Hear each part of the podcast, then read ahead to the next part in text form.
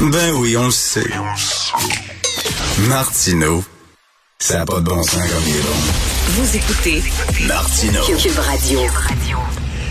Alors, vous savez, dans le monde du travail, il y a plusieurs mesures qui sont adoptées euh, sous prétexte de favoriser la candidature de personnes racisées qui auraient subi de discrimination. Donc, euh, ça va jusqu'à, ça va même jusqu'à, si vous êtes un candidat blanc, restez chez vous, envoyez même pas votre CV, on veut rien savoir. Et là, il y a des gens qui disent, ben ça doit, ça doit faire euh, l'affaire des Noirs. Mais j'ai une nouvelle pour, asseyez-vous, asseyez-vous, parce que je vais vous annoncer quelque chose.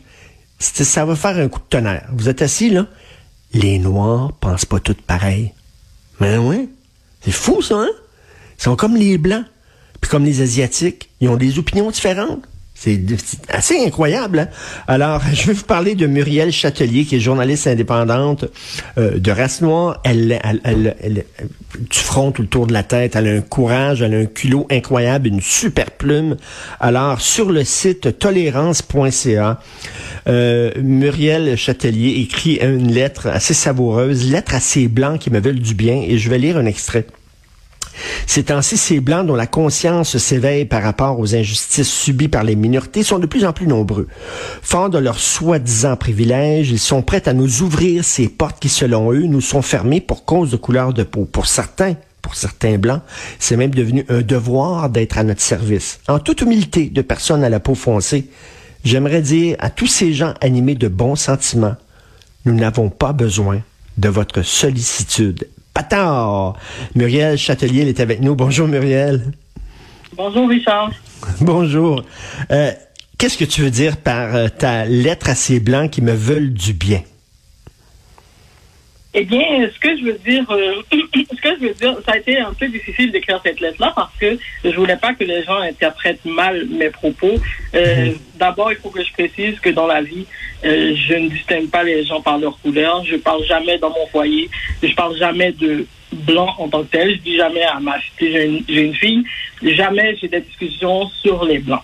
Euh, Mais là, ce qui me dérangeait, c'était vraiment, c'est vraiment le fait que certaines personnes se donnent le droit de dire je peux t'aider parce que moi j'ai la peau blanche et toi tu as la peau noire, tu as des problèmes, je suis en mesure de t'aider. Moi je trouve ça extrêmement condescendant euh, qu'on puisse penser juste par le fait d'être blanc, qu'on puisse aider quelqu'un qui est noir et de penser que cette personne, parce qu'elle est noire, vit nécessairement des difficultés. C'est possible que cette personne qui, se, qui a cette idée, peut-être que ma situation est meilleure que la sienne. Qu'est-ce qu'elle en sait? Elle m'a pas posé la question. Donc, c'est Hmm. ça que je trouve un peu condescendant, c'est de, de faire, de laisser entendre que parce que tu es noir, nécessairement, tu fais face à certaines difficultés qu'un blanc, euh, lui, il fait pas face à ces difficultés-là. Et à, à- à la limite, on peut dire, ben, si tu trouves ça c'est épouvantable, euh, quitte ton poste et donne ton poste à une personne de couleur. Donc, Exactement, je l'avais déjà écrit. Je veux dire, si ces personnes-là se sentent si privilégiées, qu'elles sentent que vraiment que- que- qu'elles ont tout cuit dans le bec et puis que c'est pourquoi est-ce qu'elles ne pas sur leur place à des personnes défavorisées comme moi par exemple? J'ai jamais entendu personne, euh, c'est toutes les personnes qui parlent de leurs privilèges. J'en ai jamais entendu une seule dire eh ben, puisque j'ai des privilèges, je vais te céder ma place. J'ai jamais entendu ça, mais pourtant ces personnes-là nous reviennent constamment avec euh, je suis une personne privilégiée, je suis un blanc, euh, j'ai plus d'opportunités que toi parce que je suis un blanc. Ben, c'est ça, moi je leur dis, ben, si vous êtes si privilégié que ça, ben, cédez votre place à ceux qui sont moins privilégiés que vous. Mais c'est pas ce que disait Martin Luther King, c'est-à-dire arrêter de juger les gens selon la couleur de leur peau. C'était ça. C'est ça l'antiracisme. Ne pas être raciste, ne pas juger les gens à la couleur de leur peau. Point final. Exactement. Puis moi, c'est par exemple, c'est ça, j'ai une fille, j'ai une seule, j'ai une seule fille, puis moi, je l'ai élevée comme ça. Je l'ai élevée de façon à ce qu'elle ne voit pas la couleur de peau. Et puis, c'est récemment, j'ai demandé d'être au cégep maintenant. Récemment, je lui ai dit, et puis, euh, comment ça se passe euh, dans ton cégep au niveau de la diversité? Et puis là, elle m'a répondu, elle était agacée, elle m'a dit, ben là, je regarde pas ça, moi. Mais c'est comme ça que je l'ai élevé parce que moi, je l'ai je l'ai déjà préparé pour l'avenir. Je l'ai déjà préparé à ce que justement, elle, pour elle, des, des, des, concepts comme le racisme systémique, vous aurez de la difficulté à lui faire rentrer ça dans la gorge parce qu'elle n'a vraiment pas grandi en pensant, moi, j'aurai des difficultés parce que j'ai, à cause de ma couleur de peau. Elle est consciente que ça peut arriver. Je veux dire, ça ne veut pas dire que le racisme n'existe pas ou quoi que ce soit, mais c'est juste que non, ce sera jamais un obstacle assez grand pour que tu puisses pas réaliser tes rêves. Donc, c'est ça que moi, et, je dis à ma fille. Et Muriel, on devrait jamais, jamais dire à quelqu'un, tu n'auras pas un emploi à cause de la couleur de ta peau, mais on devrait jamais dire non plus, tu vas l'avoir parce que tu as, la bonne couleur de peau.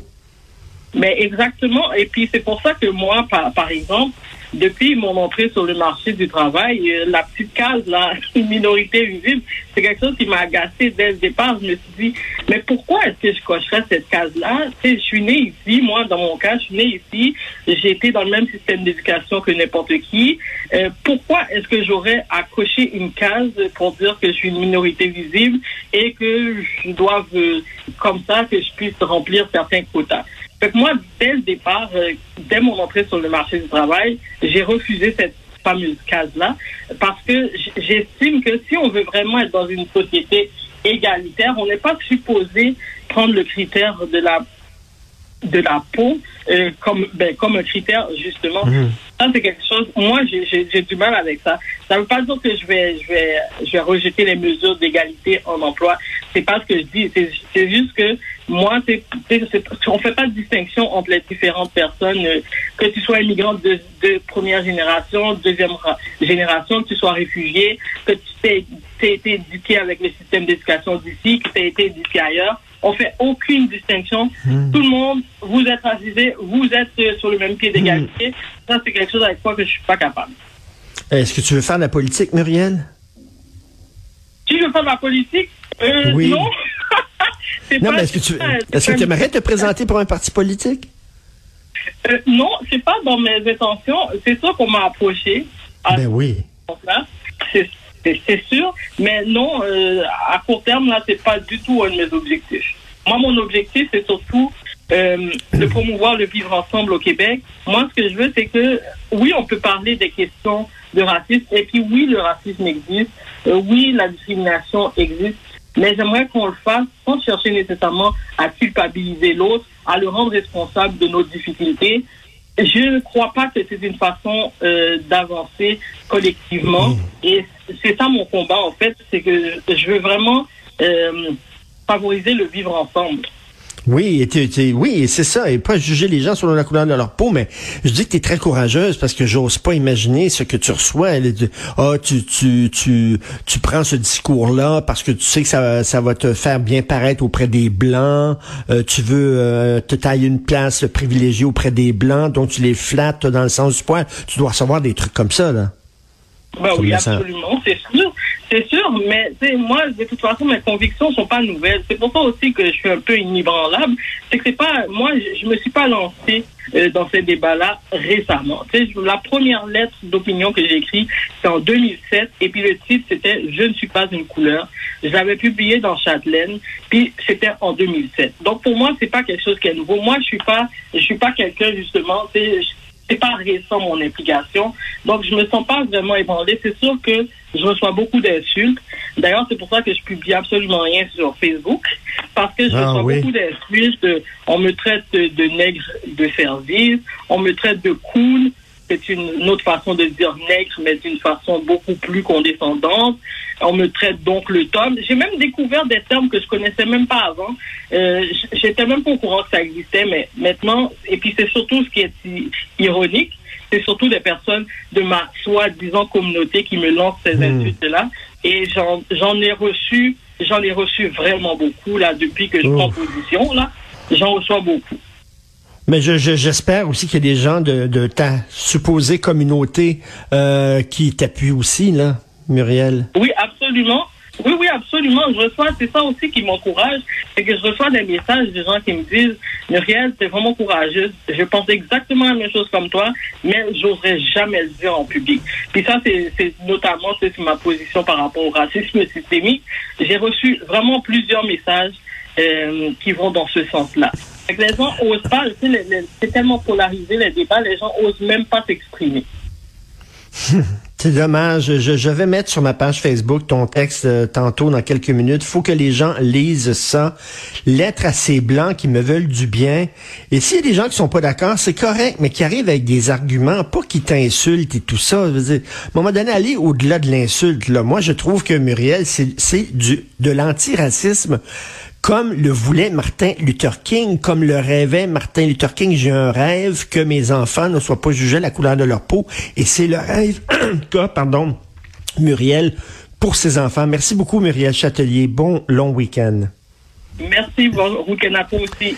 Merci. Alors, ça peut, ça se trouve sur intolérance.ca, lettre à ces blancs qui me veulent du bien. C'est tout le temps, mais je veux absolument plugger parce qu'il fera pas beau pendant le week-end. Donc, vous avez le temps d'écouter un balado. Vous savez que Sophie et moi, on reçoit euh, des personnalités à prendre un verre ici. Ça s'intitule l'apéro piquant. Et euh, là, on a reçu Annie Brocoli elle-même euh, qui est venue, puis c'était super la fun. Quelle fille sympathique, attachante, et on lui a parlé de plein de choses. Elle a pigé des questions qui sont un peu piquantes, un peu baveuses, et euh, elle répondait avec beaucoup de sourire. Donc, euh, on lui a demandé, Annie, tu sais, le, le, fameux le fameux mythe que les, les papas allaient voir ton show parce qu'ils étaient bien contents, ils amenaient leurs enfants, mais finalement, c'est parce qu'ils voulaient te voir les jambes, puis trouvaient bien sexy. elle a répondu à nos questions. On écoute ça, un extrait. Quand je suis devenue Annie Brocoli, le lendemain, je pognais plus. Hein? Oui, parce que bizarrement, je me faisais cruiser à la télé, à la radio. Euh, supposément que les papas euh, tripaient sur moi. J'ai entendu comme ben trop de fois. Là. À un moment donné, j'étais écœurée. J'étais comme, OK, m'amenez-les, les papas, pour vrai, parce que là... Euh, oh, les gars, les gars, les gars avaient la difficulté je peux pas baiser un brocolis. Non. C'est comme la Sainte Vierge. Exact. Ah, les dans ta tête, mais vraiment prendre dans ton dans, dans son lit. donc, le, donc le mythe, le mythe que les papas étaient, excuse-moi l'expression, on va se parler entre adultes, le, mythe que les papas étaient bandés sur toi, ça n'était pas vrai? Ben peut-être chez eux ou peut-être derrière leur téléviseur. J'en ai aucune idée. Mais moi, ce que je peux dire, c'est que ça, ça a été dur euh, reprendre mon corps de femme ah, après avoir été Annie Brocoli. Puis même encore, elle s'est fait dire d'ailleurs qu'elle était trop sexée par certaines personnes. Voyons donc, anime une émission pour enfants, etc. Et les gars ne voulaient plus coucher avec parce qu'elle était comme une figure virginale. Voyons donc, elle parle, elle parle aux jeunes enfants. Je peux pas soudainement euh, euh, baiser avec dans un lit, ça n'a pas de sens. Donc, elle ne pognait plus alors que c'est une magnifique fille. C'est assez rigolo, vraiment. C'est une heure très le fun. Aller euh, dans la bibliothèque de balado. donc, l'apéro piquant. D'ailleurs, il y a plein de balados qui vont être diffusés euh, sur les ondes de Cube Radio pendant ce long week-end. Profitez-en bien. Merci beaucoup à la recherche Maude Boutet, Florence Lamoureux, Alexandre Moranville-Ouellette. Merci pour votre travail fantastique que fait. Charlie Marchand qui va à New York ce week-end pour sa première fois, il va aller à New York parce que c'est juste à côté. Même s'il fait pas beau, New York, c'est super trippant. Profitez-en bien, Charlie. Profitez-en bien. Euh, faites attention, c'est très contagieux. Là, c'est ma blonde qui l'a. Portez un masque. Allez chercher votre troisième dose et on se reparle mardi matin à 8 heures.